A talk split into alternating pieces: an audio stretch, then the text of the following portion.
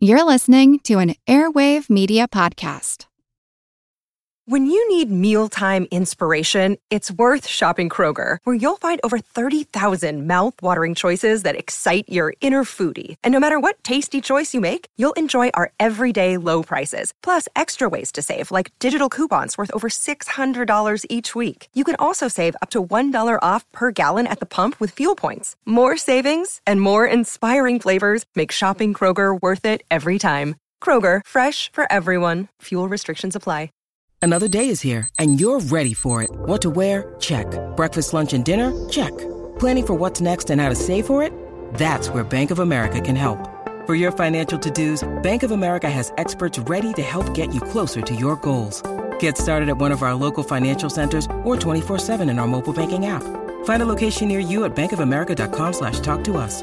What would you like the power to do? Mobile banking requires downloading the app and is only available for select devices. Message and data rates may apply. Bank of America and a member FDIC. I'm Andrew Henderson, and this is the Earn and Invest podcast.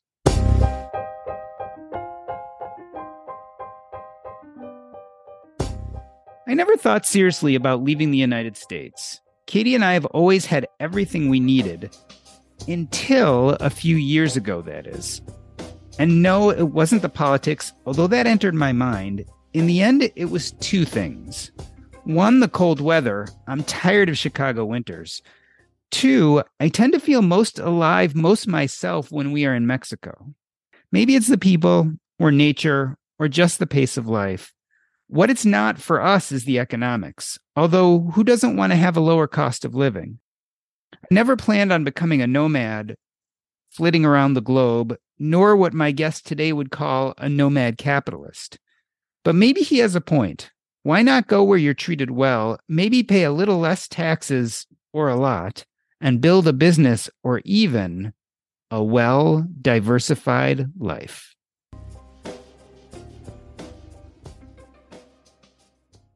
Andrew Henderson lives by five magic words go where you're treated best. He is the managing partner of Nomad Capitalist, which helps people find the best places to live, bank, invest, incorporate, start a business, hire, date, and more. After spending a decade visiting more than 100 countries and living in a dozen of them, Andrew has become an expert on the growing field of global citizenship.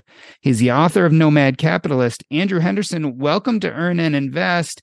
I want to go back to the moment that you are walking into the U.S. Embassy in Georgia, and mm. I'm not talking about the state of Georgia, I'm talking about the country, yeah. and you were about to renounce your U.S. citizenship. Tell me what was going through your head at the time. I look at it as a breakup that you've had a long term relationship, you've had the highs, you have the lows, and every time you think about ending the relationship, you think, is this the right thing? It's comfortable. Um, you have reasons to defend the relationship. You have kind of the knee jerk reactions to defend the relationship. But at the end of the day, you feel like this is not a relationship that I belong in. And so, yeah, it's been a little over five years when I walked into the U.S. Embassy. I had thought about it numerous times. In fact, I was thinking about thinking about it this morning. Uh, when I was 13 years old, my father was, you know, he would bring home the Wall Street Journal and he'd read various things, and he told me, "Oh, U.S. citizens have to pay tax no matter where they live, but you can make sixty-two thousand dollars. This is like the late '90s. You can make sixty-two thousand dollars a year." And I said, "Dad, I want to do better than make sixty-two thousand dollars. and he he did better than making sixty-two thousand dollars. He was a successful guy, but he just figured, hey, you know, what's so bad about it? And I remember that kind of offended me. I was always interested in traveling. I always wanted to travel the world. I wanted to live overseas from when I was 15 years old. And I, I just didn't feel aligned with the US. And when I started going other places, I felt more aligned. And so after years of living in those other places, I finally felt enough aligned as I walked in that day to where uh, I have some misgivings about the US, the policies, some of the politicians, some of the people. But I feel like some of the anger and animosity of that that caused me to leave, and you realize isn't a good reason to leave, had had gone, had left the system to where it was time to make a rational decision where you release what doesn't belong to you and you feel comfortable rather than doing it out of anger. And that's what I felt. And I remember when I walked out about half an hour later, it felt exactly like ending the relationship that you know has to end. You feel a little sad about it, but you walk out and you know ultimately you did the right thing.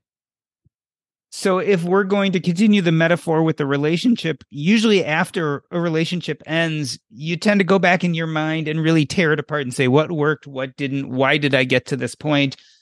Go yeah. back to childhood a little bit because this seems like this was deeply ingrained in who you are. What do you think about the yeah. US just didn't fit you? Well, I always wanted to travel. I felt people in the US, there's a certain insularity. I mean, I feel like people, you know, when you start traveling, you go back and you talk to folks and they don't really understand the things that not only would someone, let's say, I have friends from Egypt or countries like that, that they know they've got to get visas to go a lot of places. Whenever we hire someone from the West, they ask, why don't you have your live events? We had 500 people last year in Mexico. Why don't you do that in the United States? I said, because almost none of our staff could go without getting a visa. And they're like, no, no, no, but you need to, that's to live. You, you're just going. I'm like, no, no, no. Why do you think you don't see a million Bangladeshis in your neighborhood in the United States? Because they need visas and it's hard. And so I just kind of feel like there's this thing where once you start traveling, it's kind of hard to go back to this kind of isolated country. I don't agree with the politics. I mean, for me, I'm a pretty libertarian guy. And so a lot of people don't understand why wouldn't you like Trump? Well, America first. I mean, America first. That's the United States always puts itself first. He makes some good points. You're paying for Germany and NATO, blah, blah, blah, blah, blah. But, you know, I looked at that as a guy like me who wants to live overseas, I'm already filing all the tax returns. I'm already doing all the legwork. It's going to be even worse. He's going to come down on people like me like a ton of bricks. And I wasn't entirely wrong. It wasn't Barack Obama or, or Bernie Sanders or Hillary Clinton who made life for expats more difficult. It was Donald Trump. And I predicted that as I remember sitting here in Malaysia watching him get inaugurated. I just, I, I, I just think that the people there's some great people, but by and large, people just aren't that educated. They're not that well traveled. I sat next to someone many years ago. I'm going to Oslo. Where are you going? Oslo, North New Jersey. like, you know, I mean, and is that a reason to give up your citizenship? No, it just didn't gel with me. Probably there was some reasons on the social side. I mean, I've never, you know, I, I think I'm an interesting person. I've I've never had more difficulty meeting people in the United States. I meet people overseas. It's much easier. Women, friends, what have you. And I just think it was difficult. And probably there was some dynamics of the family. The family gave me permission to not live where they lived. It was not like stick around and take care of us. It was like, hey, you want to go somewhere else? Go ahead. We don't need to talk every week. Very Protestant, like, you know, you know, we're not living together. What do you want? So let's talk about this a little bit. You knew, I think, at a fairly young age, this need to get out, this feeling that maybe the US didn't quite feel like you. Did you start building your career with that in mind? Like when you're looking at high school and college, yeah. you're like, I need to build some type of business or career path that'll allow me to travel the world? I feel like probably starting at 16 or 17, like a lot of young men, probably got lost somewhere. And so I got off I kept some of those thoughts, but you know, I, I didn't put as much effort in in high school. Didn't really want to go to university, but felt compelled because you know all my friends were going to great universities. They were all very smart, and I I'll go somewhere. Never really get into university. Barely attended. Ended up leaving. Ended up starting a business. I think it had to hit me for real. Number one, to make enough money to be able to travel and say this actually is what I want, and number two, to end up paying a bunch of tax when you start making money and saying this is pretty bad because I was a libertarian, you know, as a kid, 15 years old. It's nice in theory. Oh, we should have lower taxes. Another thing, you're sending $50,000 to the government and it hurts. And you're saying, what am I getting for this? And so I think it all started to come together in my early 20s. I started traveling. I had a great interest in frontier markets, places like Cambodia, but I also, you know, explored a lot of Europe. And so I think the more you did it, you know, from early 20s, the more I realized this was for me. But I think there was probably a period where I did get off track and I had to to learn the lesson for real rather than just learn the lesson theoretically. I, I look at these guys, we've had clients who are 21, 22, they're making millions of dollars. And I say, that's fantastic. I think I, I kind of missed a few years there that I should have been more productive. What do you think got you back on track? Was it your first major travel, or was there something that caused it really to click in your head and you said, "Wait, wait, I, I'm I'm getting away from what I need to be doing"? I think to some extent, I probably became successful in business. You know, 22, 23, I'd started something and I started making, you know, decent money, six figures, whatever. And, and, and what you know, there was a certain amount of luck and just kind of like, I'm going to do this. And it just kind of worked out. And the more things work out, the more you kind of make note of, oh, this is what worked. And the more you kind of organize your life. When you're just starting, there's kind of a chaos to it. And as it got more and more organized, I think I felt more and more in touch with myself. You know, going to university and not really wanting to go to university, it just felt maybe out of order. And I didn't put in the effort. And there was something kind of missing. But when I got, when I started to click and started to make money, it's like, yeah, this is what to do. Let me refine this. Let's talk about when it started to click in your head this idea of the nomad capitalist. So, this is the name of your mm. business. It's the book you wrote. It's really yeah. how you fashioned your life and now help other people live when did you start realizing oh wait this is not just something kind of i can do but other people need help figuring this out i got the website nomad capitalist as i was selling my last business you know i said a couple different things i had a major business and i'd started a couple other smaller projects and i was selling one of those smaller projects and i said you know what i'm going to travel the world i'm going to take some money that i have and I'm going to make some investments. Maybe I'll start some ventures. Maybe I'll, you know, write some small checks to invest in startups in some of these places that are, you know, the, the road less traveled, the Cambodias of the world, that kind of place, Eastern Europe. Um, that was what I was interested in. And I said, you know, actually, I wanted to do a show like yours. And I figured, hey, the best way to interview some of these big figures that will help me is I'll do a show. And my background was in broadcasting. I, I you know, put to, I, I, sold radio time. Basically, we were a market maker for radio infomercial time. And so I knew all these people and I found this station in New York. Hey, will you run this show on Sunday? I'm going to make a one hour podcast. Will you run it in New York? Guy in Los Angeles. Will you run it in Los Angeles? And I went out and tried to get people on my show. And so I just put out content. I wrote a blog, I wrote an article every day. I did the podcast. I just put in a ton of content as I'm traveling around the world, as I'm meeting people, CEOs of banks and investors and everything else. And people just started reaching out. And it kind of took a, a, a life of its own. And I think I probably was telling the story about why I left. There was probably some confusion about why I left. I think probably I, I, I told myself it was more about finance because I was not self-aware enough back all those years ago to realize there were some some deep hurts that you know propelled this and so i was probably doing things differently than someone who is a bit more well adjusted would do if they're moving just moving to dubai and want to make friends and have a nice life you know, I just put out what I'm doing and people started being interested. in what I said, hey, you know, who wants some help? People responded. And I think the more we did that, the more we learned about what works and what doesn't work. And the more, you know, I invested back into my own personal passports and residences and bank accounts. And we just, uh, it snowballed from there. I like this idea how you kind of said in the beginning, you convinced yourself it was really all about finances. And as yeah. you grew into the idea, you realized that it was partially finances, but a lot more. Explain for people what a nomad capitalist is. And you use the word capitalist there, but I always get the feeling yeah. like it's much broader than just what we do with our money or how we build businesses. Well, I think it's nomad, which is someone who's constantly on the go. Now, I, I, always said you can be a nomad capitalist and you can live in one place, but it's about my five magic words go where you're treated best. What's the best place? And so for me, it was kind of hard to choose. I think I've probably figured out all the cities that I would like to spend time in at this point. And now I'm starting to really narrow down and probably going to focus on on two or three main ones. But I liked a little bit of different places. And so for me, it was being kind of nomadic. For others, it might be I'm a nomad, but I just live in a different country. I live in Dubai full time. I live here in Kuala Lumpur, Malaysia full time. I live in, you know, whatever. I have one base, two bases. One guy had eight different bases. He wanted to spend six weeks in eight different places.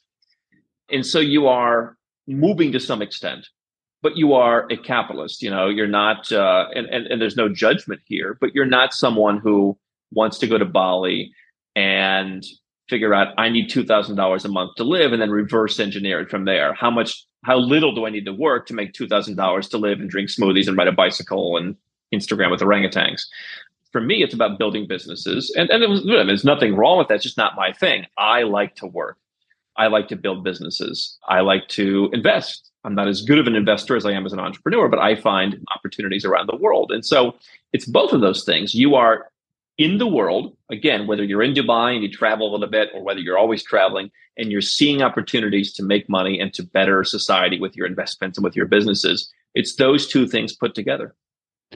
I like this idea of go where you're treated best. And maybe this speaks to the nomadic part of it part of the problem with that, right, is that you're treated best in different ways in different places, right? Yes. So one place may have the best weather, another place may have the best banking, another place may have the best yeah. Atmosphere to start a startup. Talk about that a little bit because for you, at least when you began this journey, you really were very nomadic, right? You were traveling quite a bit. Yes.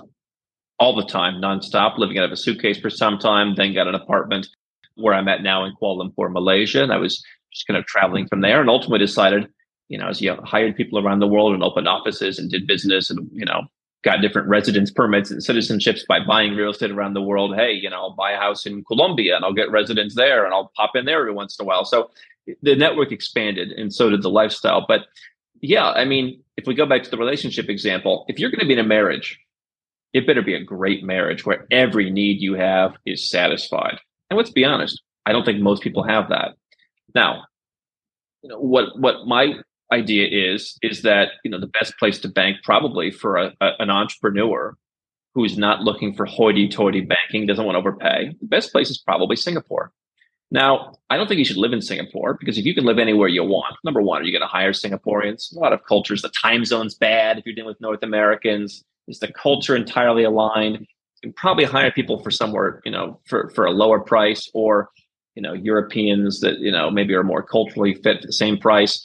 You know, you're going to buy a house. I have a house here. It costs less than a million dollars. Big, beautiful, you know, apartment. That in Singapore probably is $15 million in the same amazing location. So I, why? I don't want to be, you know, a value investor. I don't want to waste money. So Singapore is a great place to bank.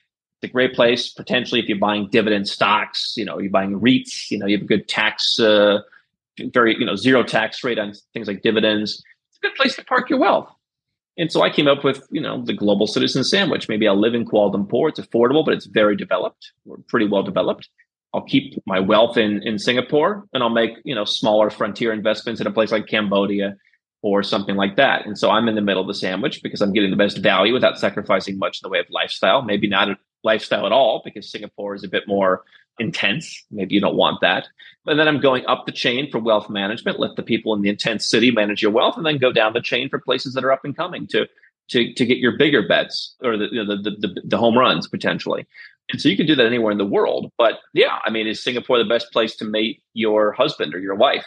You know, everything every place has something that it's good at. So why don't we just get into a marriage with every place just because we're born there or just because we're a citizen there? Let's take the best that every place has to offer and and diversify. I love this idea of diversification, but at some point, especially as you became more settled, you realized that it probably didn't make sense for you to be in every major city or, you know, in a sense, to pursue every best thing where you're treated best because there were just so many possibilities. You pursued something called the trifecta strategy. Talk about mm. what that is and why that worked for you. So the idea is if you want to get the best of different cultures, you create a lifestyle where you live four months in three different places. I think I told myself it was more about finances. Unless, hey, I, I'm happy to enjoy the financial benefits. But for me, it was I like spending time in Malaysia. I've got certain things that I love doing in Malaysia. And then, you know, I get to Malaysia after a while. You know what? I'd like to live in Europe. And I've lived in different places in Eastern Europe. Right now, I'm spending some time in Dublin, an amazing place, obviously much more expensive, but I've always loved Ireland and the Irish people for 15 years. And eventually, like, you know, I want to pop into Latin America.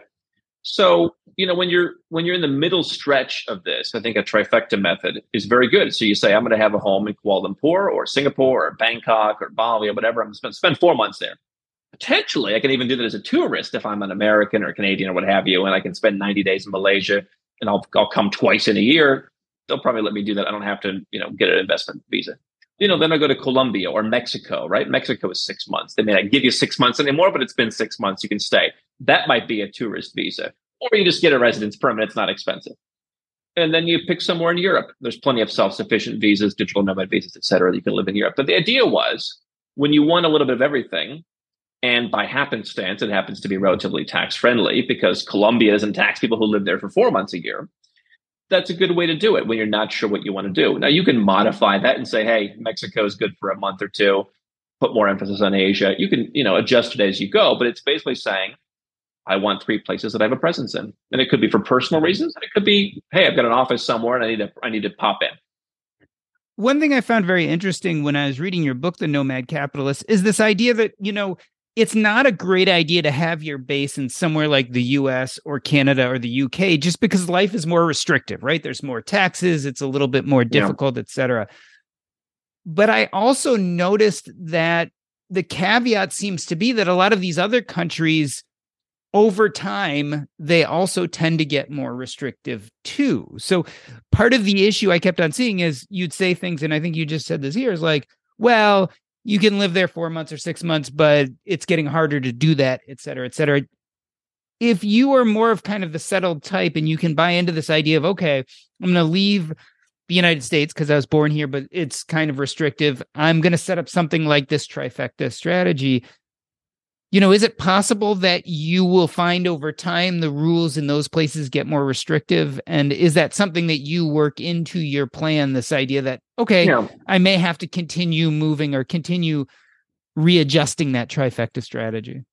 Well, I think that people have misunderstood this at times as if, oh, you're always going to be running. I don't think I'm running from anything, right? If I want to live in one place, and I think maybe over time I will be more focused on one place for me, it was a matter of I wanted to spend time in different places. And the same as when I left the US, I didn't entirely understand how it worked. I said, oh, where do I pay taxes if I'm not living here? All right. And so it kind of said, oh, okay, I can't escape the US tax net, but I can use the foreign earned income exclusion. I can set up a foreign company and I can kind of put those two together. And I, you know, I paid under $10,000 in many years zero legally. I followed all the rules and that's what I paid because I was never in the United States. There were some restrictions on that that I'm no longer subject to, but I was paying very little because I wasn't living in the US. I wasn't using the schools, the roads, the things that you're supposed to pay for. If I wanted to live in one place, I would have. There are plenty of places for the person who wants to be settled that are tax free, like a UAE, Dubai, that are um, territorial tax, like a Malaysia or Panama, where you only pay tax on local income, like a job or local investments, not foreign income. There are places where you pay a lump sum, like Italy, 100,000 euros, and then they leave you alone. Switzerland had that first. There's places that are non dom. You pay only on the money you bring into the country. And so the more you make and the less you live on, I'm a pretty frugal guy. You know, you can make a million dollars and live on a hundred grand. You can do a pretty good job in some of these places. And, and you can do that if you just, if you don't want to travel. So I think that for me, it's a question of what lifestyle do you want and what's your process. I think that for me, the adventure was worth it. I met a lot of people, found a lot of interesting deals. I think you may become more sedentary as time goes on. To the point of countries evol- changing, I mean, Jim Rogers, legendary investor, said, you know, the wise man would live in London in 1800, New York in 1900, and Asia, maybe Singapore in, in 2000. Places change. If you look at the, the index of economic freedom, there's five or six countries that were communist in your lifetime that now have more economic freedom than the United States. Maybe by the time, you know, we're not here anymore, something will change again. But the nomad refers to the nomads on the steppe. They go with the herd, hmm. right? I mean, why do we just sit there and when things start to suck, keep sitting there? Right? I mean, maybe things suck in five years, maybe they suck in a hundred years, right? But I mean, let's not sit and suck so one of the ways to protect yourself from sitting and suck is this idea of location diversity, which I think the Nomad Capitalist is a perfect example of how you can set up some diversity in your life. We always talk about investment diversity or business diversity, yeah.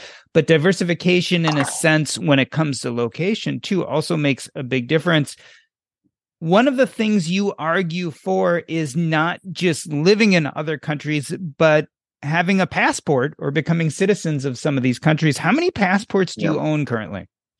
It's about five passports. You never own your own passports. The government owns your passports, and that's why you need more than one. If they ask, if they don't like you, they can take it back. You're grounded. Tell me where. So, so own is having a passport the same thing as being a citizen of a country? So a citizen's entitled to apply for a passport. All right. And you see some, you talk about restrictions. I mean, there's Western politicians in the UK or Canada. Justin Trudeau was saying, hey, if you're in that truckers protest, maybe we'll, you know, put the scarlet letter on your passport. They can do that. And so obviously, if you're living in Canada, you're a Canadian. They don't view you as all the different citizenships. You're Canadian. But once you get out of Canada or the US or wherever you're from, then you can take advantage. And so from a travel perspective, listen, I always advise full compliance I'm a guy. I don't want to get in trouble anywhere. I always filed the tax returns. I always did everything, but I also know that the government makes mistakes. You know, one time they thought that I didn't pay my taxes. They cashed my check.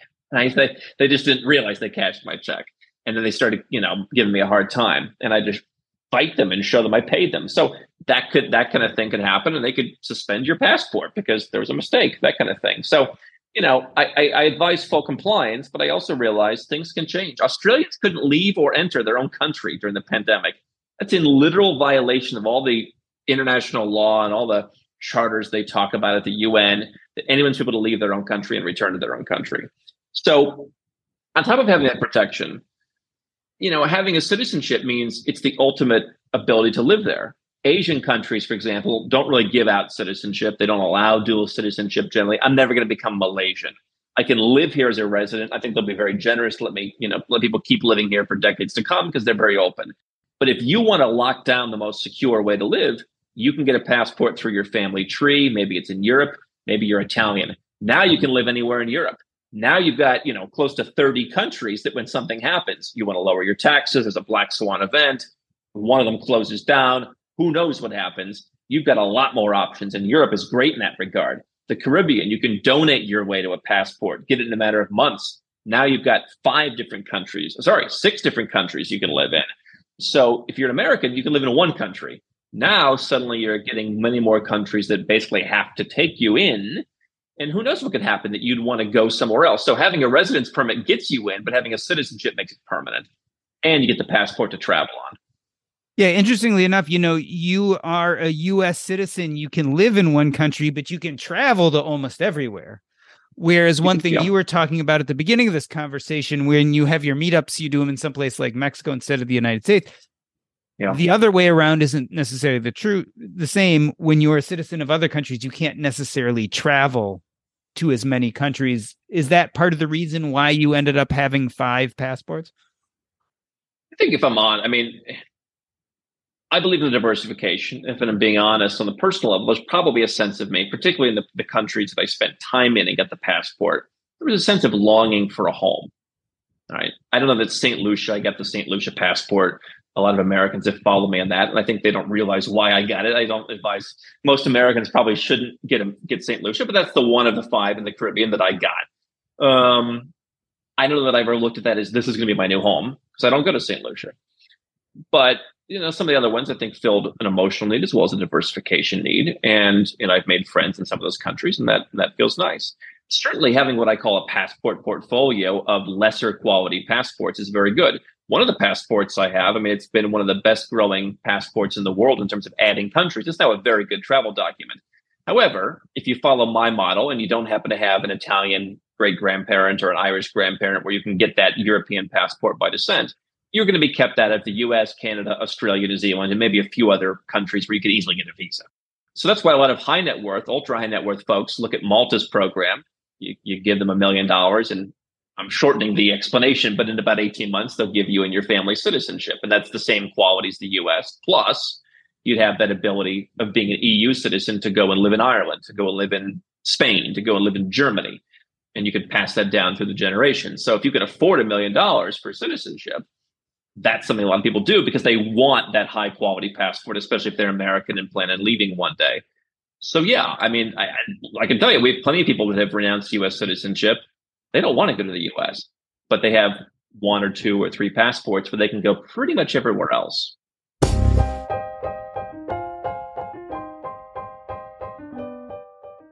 We are talking to Andrew Henderson. He lives by five magic words go where you're treated best. He's a managing partner of Nomad Capitalist. We're going to take a short break. I'm Doc G, and this is the Earn and Invest podcast.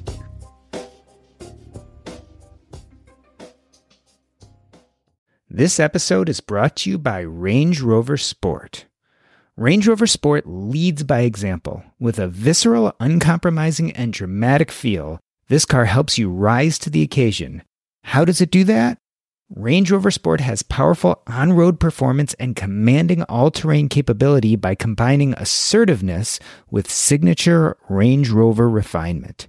This is the car that redefines sporting luxury. The new Range Rover Sport features advanced cabin technologies such as active noise cancellation and cabin air purification, purposeful cockpit like driving position, and award winning Pivi Pro infotainment is at the heart of the experience and provides intuitive control of the vehicle systems. Design your Range Rover Sport at LandRoverUSA.com. Once again, explore and build your Range Rover Sport at L A N D R O V E R USA.com. That's LandRoverUSA.com.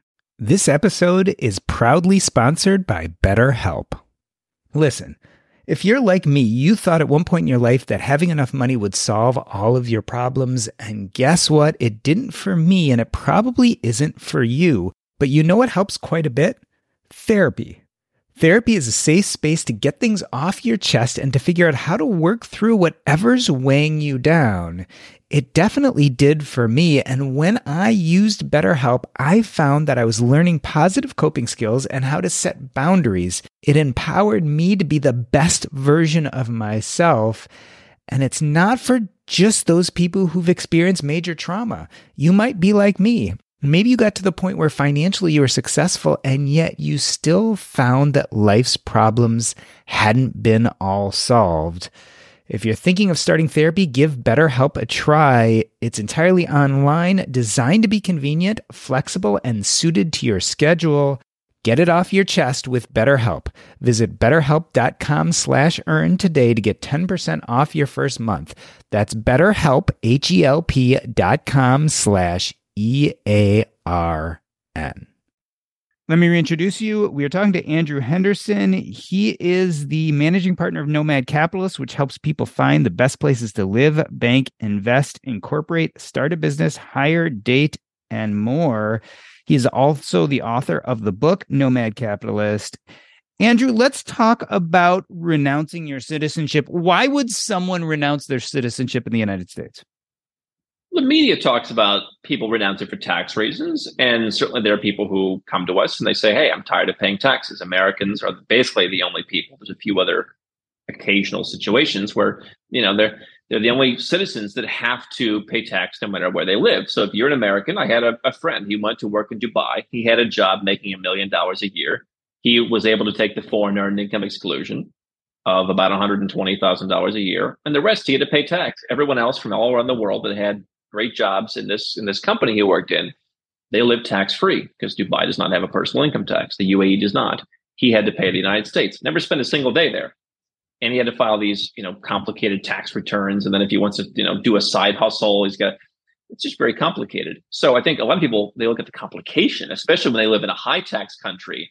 The tax systems don't even always match up, and then end up paying a fortune in tax. I mean, what there was a there was a transition tax under Donald Trump where people in the UK it was in the, the newspapers in the UK they were taking they were doing the worst possible things that no British person would ever do to pay this tax in the US even though they didn't live there.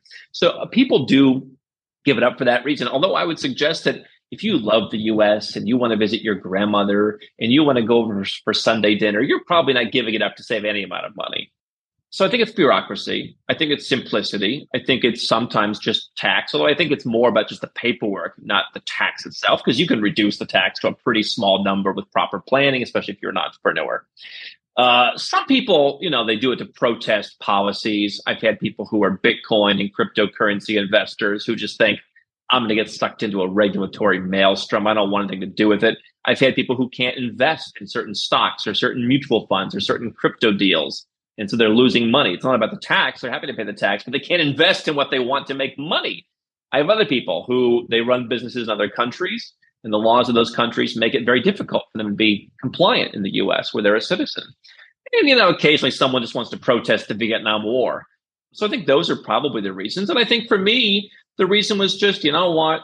I don't really need to go there. I find the policies offensive. I do live in a certain amount of fear having to fill out the paperwork because I want to be compliant. There's so many things to fill out, especially when you have the level of accounts in companies that I do. I just don't feel like I'm an American. I haven't since I was a teenager. And so why hold that? I mean, for me, it was almost a relief to get rid of it and say, you know what? Maybe I could visit one day as a tourist if they want me, but I'll at least go knowing it's not my country.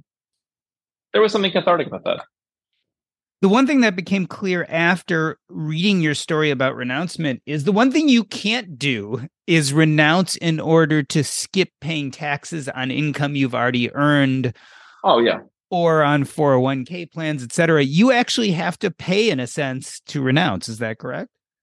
Well, there's a there's a fee of two thousand three hundred and fifty dollars, and they quintupled it uh, a couple years ago. And before that, it was zero. Right, so it's uh, it's a very expensive, you know, couple hours. They've got they, they put in there. Listen, they were very professional with me. I have nothing bad to say about them. very nice people.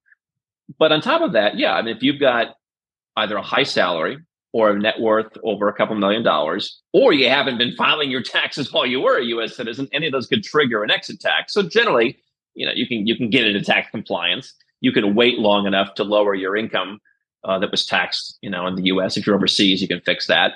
Uh, the big one for most people is the net worth. And so they're going to say, hey, listen, whatever assets you have when you renounce, we're going to have an exit tax, which means whatever capital gains you have not paid on yet, we're going to tax you. So we've had people, guys started a company, it became worth like a $100 million. He couldn't afford to renounce because he had proof that his company was worth a $100 million because he had investors. He owned like, I don't know, 60%, something like that. But guys had bought in with the most recent valuation being a 100 million. The company had the money. His shares are worth that, but he doesn't have the cash to say he started it for zero. Now it's 100 million. His share is 60 million. Where's the 15 million dollars in tax he owes? He can't renounce. He has to sell more shares. It just becomes a, a cycle, right? So, you know, now if he sold the company for 100 million, paid the tax, and just had the cash sitting in the bank, they don't tax you again. But they say whatever you accumulated while you're an American, you can't just leave and not pay us because if you don't leave, you'll pay us eventually. So if you're going to leave, just pay us now. So I want to talk about some of the specific financial issues regarding being a nomad capitalist, why some people may pursue this lifestyle. But before we do, let's talk about some other things. You know, there there's a slew of topics you talk about in the book that are outside of the financial arena, right? This idea of how difficult it is, for instance, to build relationships and get married as a nomad capitalist. Um, how difficult is it to visit family? Things like how hard is it to get health care. I don't want to go through each one specifically, but did you find that life, these issues that people have with traveling and being outside the United States, did you find that it was easier than you thought it would be? I think whatever you want to do, whatever you want to set your mind to is easy enough. You know, I think for me, moving out of a country where you're familiar with, you're going to have to be intentional. And so if you live in the, your hometown and you have 20 or 30 quote unquote friends, you don't have 20 or 30 good friends. I mean, very few people do. And so it forces you to be intentional and make relationships with folks who you only want to make relationships with. Now, the problem in my case, I made a list recently like, who are my closest friends? And I had about 12 pretty good friends, which I, you know, think for being in my late 30s is a testament to how this can work. But here's the problem. They're in nine different cities. And so only one of them's in Kuala Lumpur we don't spend that much time together. So I'm kind of here when I'm in Malaysia. I'm just doing my own thing. I'm using this as my recharging time. I'm getting stuff done. I'm I'm meditating. Maybe someone comes to visit occasionally. But you know, you start to realize, and everyone who's an expat or a nomad says this, you realize who really cares. I've had family, I've had friends. I just had a friend recently. He's gotten on more 12 to 15 hour nonstop flights out of where you're from, Chicago. He's gotten on more of these flights to come and see me in exotic locales over the last five or six years that's a good friend. And yet I've had many folks in the US, they don't even talk to me anymore because, oh, you're not here. We can't be friends. So I think that you see who your real friends are and you build good ones. So let's transition to talk about some of the more financial aspects. I'm just going to run through a series of questions here. Why bank offshore? It's something you spend a lot of time talking about in the book, The Nomad Capitalist. Higher interest rates, stronger banks, uh, you can hold different currencies. I mean, there's you know, there's times of strong dollar, there's times of weak dollar. So it gives you more access. If you're in the United States, you want to make an investment overseas. You don't. You want to be able to build up you know euro holdings to be able to get that golden visa or to get that Malta citizenship or to get that you know second home that you're going to diversify with. You want to buy the euro when it's at parity with the dollar, not when it goes way back up. You can't really do that in the U.S. There's no bank in the top 50 maybe there's one some years, but very rarely are there any banks in the in the United States that are in the top 50 strongest banks in the world. All three big banks in Singapore are in the top 15 or so. And so are Canadian, so are Australian. They're pretty high up there. But if you're in the US, you're going to get better interest rates, better service, more international exposure overseas. What does that mean when you say top 50 banks? Because most people, when they think about US banks, they say, well, these are pretty safe. Like, I'm not worried about my money disappearing you know, we talk about this idea of a run on the bank, but it's not something most yeah. people think of as a part of their reality. What does it mean to be a strong bank or to be a top 50 bank? It means you've got a strong balance sheet. It means you're, you know, not making a bunch of garbage loans. I mean, there's by the way, there's offshore banks that don't make loans at all. They just hold your money and you pay them a fee and you can wire it out. And some people like that. You know, listen, there are people in this industry who think the U.S. dollar, it's lost 90% of its purchasing power, but they they think it's going to lose another 97% tomorrow. That's ridiculous. They think, you know, some big bank in the US is just going to go out of business. That's ridiculous. But guess what? I mean, the US has more bank failures in a year than pretty much every other country combined. I don't think Austria or Singapore or Andorra, I mean, they've had one bank failure in their entire existence. So if you're with a big bank in the US, maybe you're all right you know, to some extent, but they're still not as strong as a bank, for example, in Singapore. They still do more risky things. And you know, if you believe that eventually, look at what happened in Cyprus, look what happened in Poland, look what happened in many countries where times got really bad. And hey, you know what? You're taking a haircut because you're the rich guy. If you've got a big sum of money, that's what they could do. I think politicians in the West don't care about people. If you have if you have more money than you need, they're going to come down on you. They're not going to let the FDIC just come in and you know, you know, save everybody with a lot of money. They'll save the people with not a lot of money. And if you've got a lot, then you're screwed. So we've talked about banking and the reason to consider doing offshore. What about starting a business outside of the United States? I mean, a lot of people grew up feeling like the United States, hmm. Silicon Valley, that's the place to start a business. That's a place to be involved in tech. Why look outside the US? I think it depends on what you want to do. If you're young and you can go to a frontier market. It's like I remember Howard Stern used to talk about every week or every month in radio and records, they had an ad for the radio station in Nome, Alaska. They were desperate. They'll give you whatever you want. And you can build your your resume there. You can do that starting a business in some frontier market. And I, I know people who are in Africa, for example. I mean, they're making money hand over fist because there's no competition. Very simple businesses. So if you're young, that may be something to consider. If you're a bit more seasoned, maybe you're starting some kind of business that lives in the cloud, which is what we have. You don't have to be in any particular location. Why would you start that business in a high tax, high regulation country when you could start it in again, Dubai or Hong Kong was maybe more popular years ago or anywhere else, right? The Cayman Islands. And then you get a residence permit to move to Dubai or the Cayman Islands or wherever else. I mean, why would you pay more than you have to? And then I look at people who are, you know, more serious and they have multiple different businesses um, and it's nice to diversify that portfolio. So I'm not saying don't do any business in the United States. I have, you know, investments in the US, but I'll tell you, I had real estate investments in the US. They were the hardest things to manage out of all the real estate they own anywhere in the world. Just so, and you get a you'd get a, a letter, criminal violation, it would say, and you'd open it up. It's like, oh, you didn't you didn't cut the grass, send hundred dollars. And the lawyer would say, Yeah, they try and scare you. You mentioned real estate investments, and you've also mentioned crypto, which we don't talk about a lot on this podcast, but there are certain types of investments that are just harder in the United States. What types of things, what type of investments are better overseas? Well, I think crypto is one of them. I mean, look at what's happened just in the last few weeks with the SEC. I mean, they basically said we want to go after every crypto as an unregulated security.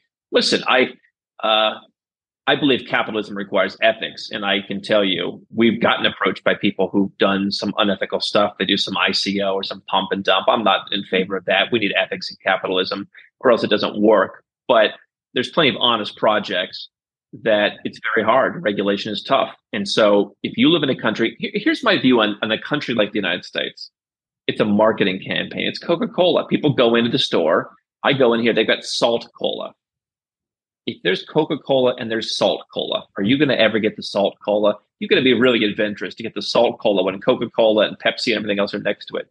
The United States is Coca Cola. Now, was it the best option? I don't know. Maybe not. But people think it's the best option. And so, therefore, the government gets it in its head hey, people are going to come whatever we do. So we don't need to be innovative. We don't need to be open.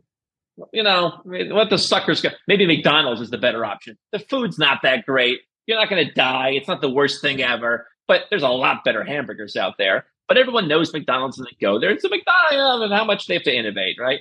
And I kind of think that's what it is. If you're doing something innovative, you want to go to a smaller country that's like, oh, this is how we can get on the map. We can be the biggest place for this. So, when it's all said and done, you've now been living this lifestyle for many years. Is there anything you miss about being a U.S. citizen? I, you know, I, I get nostalgic every once in a while. And I think that you start to look at it with rose colored glasses. You know, I, I was in the broadcasting industry. I still remember all the different radio stations. I was a real radio junkie, and I, occasionally I go back and I listen to old air checks of radio stations, and I, you know, I look at houses for sale. But overall, I, I first of all, you can't live your life with regret. Second of all, no, I, I I think that you leave for a reason. And you have to stick with that reason. For me, I mean, adding something like an Ireland into the mix gives you more of the culture that you're used to, gives you more of the language you're used to. It's nice to go and you get to have more banter with the waiters than you might have somewhere else. So you get more of that that home, and, you can do that. By the way, I think Ireland is a tremendously underrated place um, that people can go to, and it's more financially friendly than most people would, would imagine. So I don't think that I do. I have friends who come and visit me. I talk to friends from there. I mean, you can still buy products from the US. You can still work with US customers. You know, I didn't want to live there before. I didn't feel comfortable. And so we can always, you know, occasionally second guess ourselves, but I think we we make decisions for a reason. I know there's no answer to this question. And as I was reading your book, I was heavily voting here for and cheering for Mexico. But even though yeah. I know there's no answer to this one, if you were someone sitting in the United States right now, is there a country that's best if you're thinking about either citizenship somewhere else or looking at permanent residence? where's the best place to either have a have a a second passport or permanent residence in? Well, I would look at separating those two potentially, at least until you find a place that you really love, right? So if you say I go to Ireland and I fall in love with it, and I just would love to be a citizen, and that doesn't affect your financial or other you know reasons, then you can do that. But I would say get a citizenship for citizenship's sake and live for living's sake. Permanent residence is a technical term. You might have a temporary residence. You might be on a in Malaysia, there's an MM2H, there's a premium, there's many different terms for residents. I think good places to live. Mexico has, despite the different language, a somewhat similar culture, the service, the vibe, the warmth. That's probably comfortable for a lot of folks. A lot of Americans have moved there. I've been saying it since, you know, Trump was running. If he wins, don't move to Canada, move to Mexico. And people thought it was ridiculous. Now they're all moving. I think Malaysia, if you like Asia, surprisingly underrated as well. Great healthcare. You mentioned healthcare earlier. Probably one of the best hospitals in the world, just down the street from me. Prince Court Hospital. English speaking, maybe not as well as you would in the US or, or in Ireland, a little bit different English. Amazingly underrated, tax friendly.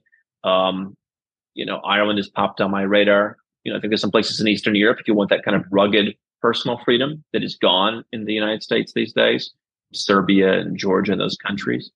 Um, so, I mean, it depends on what you're looking for. We had during the pandemic people who said, I don't want to deal with any of this pandemic stuff. I don't want, I don't, I want nothing to do with it.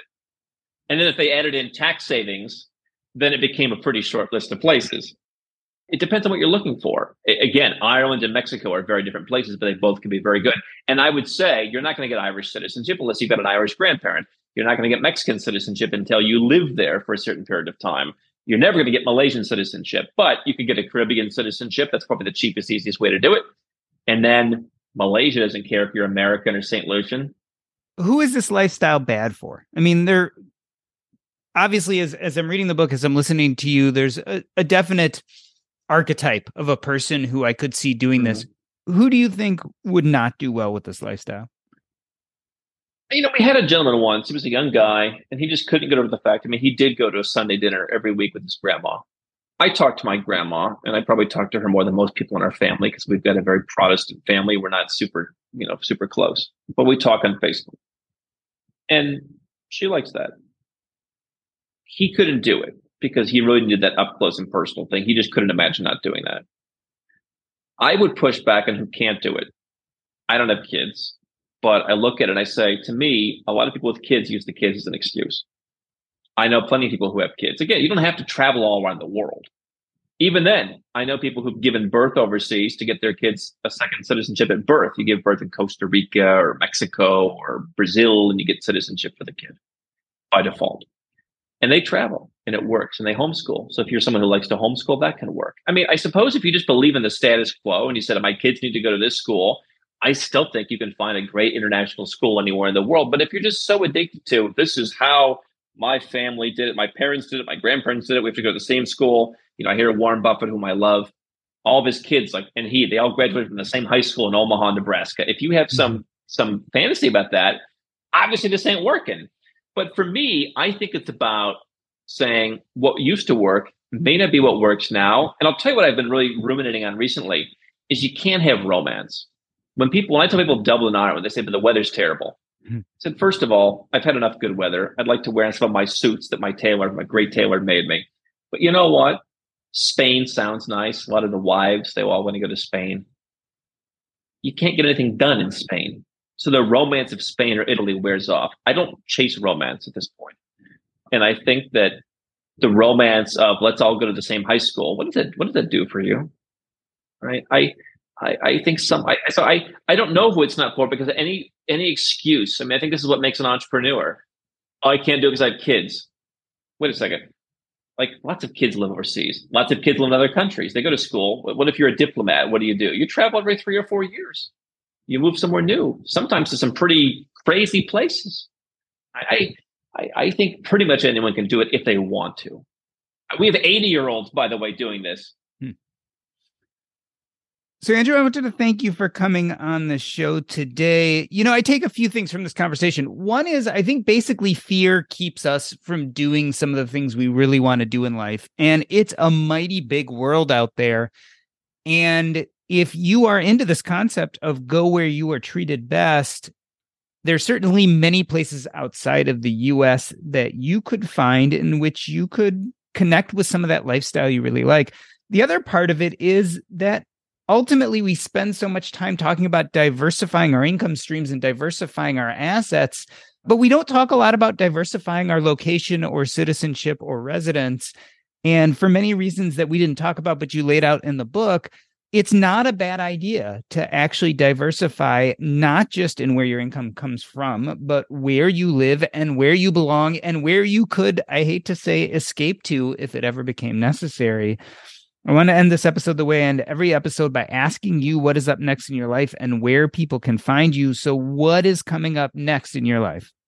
I think I'll continue to hone, you know, as I cede more control of my company to some some smart people that we've built up in some very exotic countries and that we've brought in from the US and elsewhere.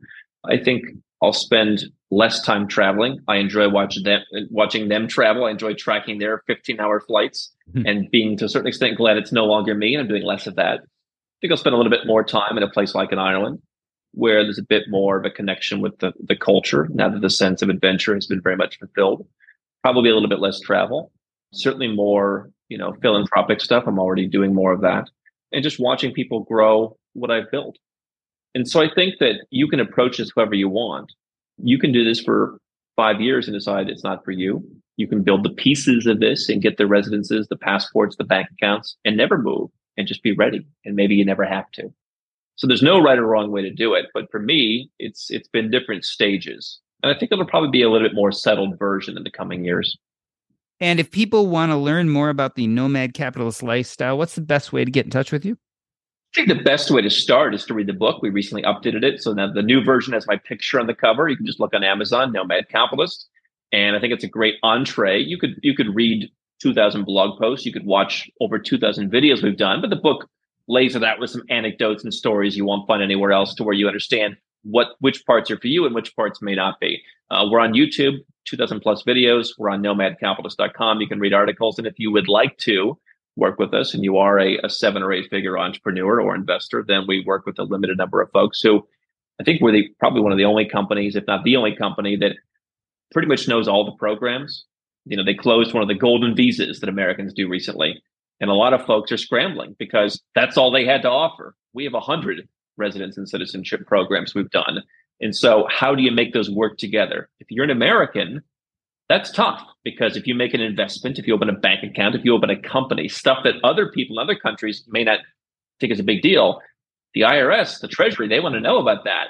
And so, how do you put the five, six, ten different advisors that you need together and have them managed so that you don't have to? That's what we do for those folks. You've been listening to the Earn and Invest podcast. Andrew Henderson, thank you for coming on today. It's been a great pleasure. That's a wrap.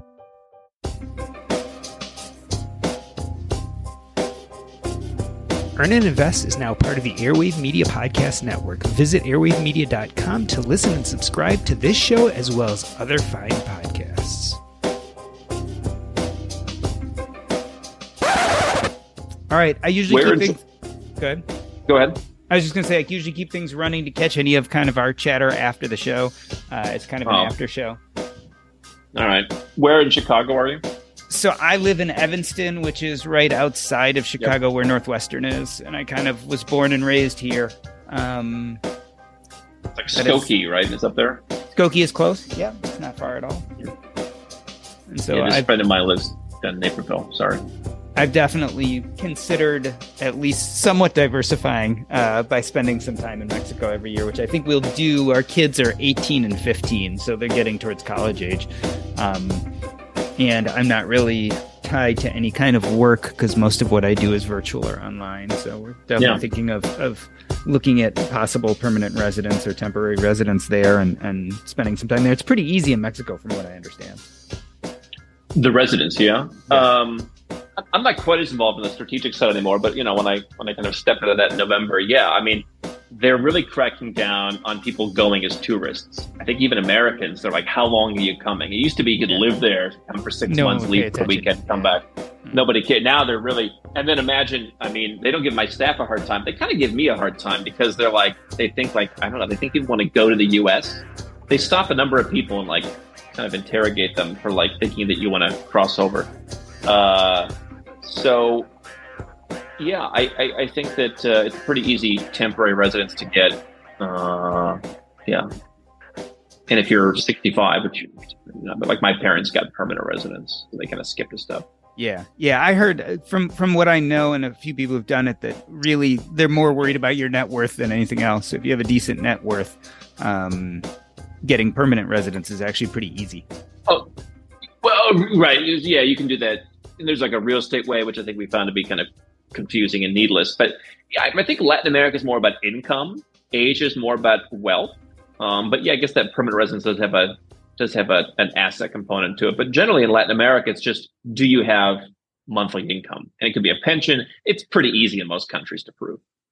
Well, thank you for doing this. Um, it definitely is a lifestyle I think people dream or thought about, but a lot of people haven't pursued. So to hear you lay it out, to read it in the book, and to hear you talk about it makes it seem much more possible and real. And I think um, there are a lot of people out there who either, you know, have kids and ready to travel, don't have kids, or now are at a little bit of an older age and kind of like, well, what is holding me here? Um, and so it's Yeah. a, it's good to kind of expose people to this idea that it's out there and it's possible and there's some real benefits. Feels really good to be productive, but a lot of the time it's easier said than done, especially when you need to make time to learn about productivity so you can actually, you know, be productive. But you can start your morning off right and be ready to get stuff done in just a few minutes with the Inc. Productivity Tip of the Day podcast. New episodes drop every weekday, so listen and subscribe to Inc. Productivity Tip of the Day wherever you get your podcasts. That's Inc. Productivity Tip of the Day wherever you get your podcasts. You care about your money. Of course you do. So, why aren't you listening to SoFi Daily? This podcast will keep you updated on the latest news in the stock market and how it could impact your financial life. Stay on top of what's happening. Listen to SoFi Daily wherever you get your podcasts. That's SoFi Daily wherever you get your podcasts.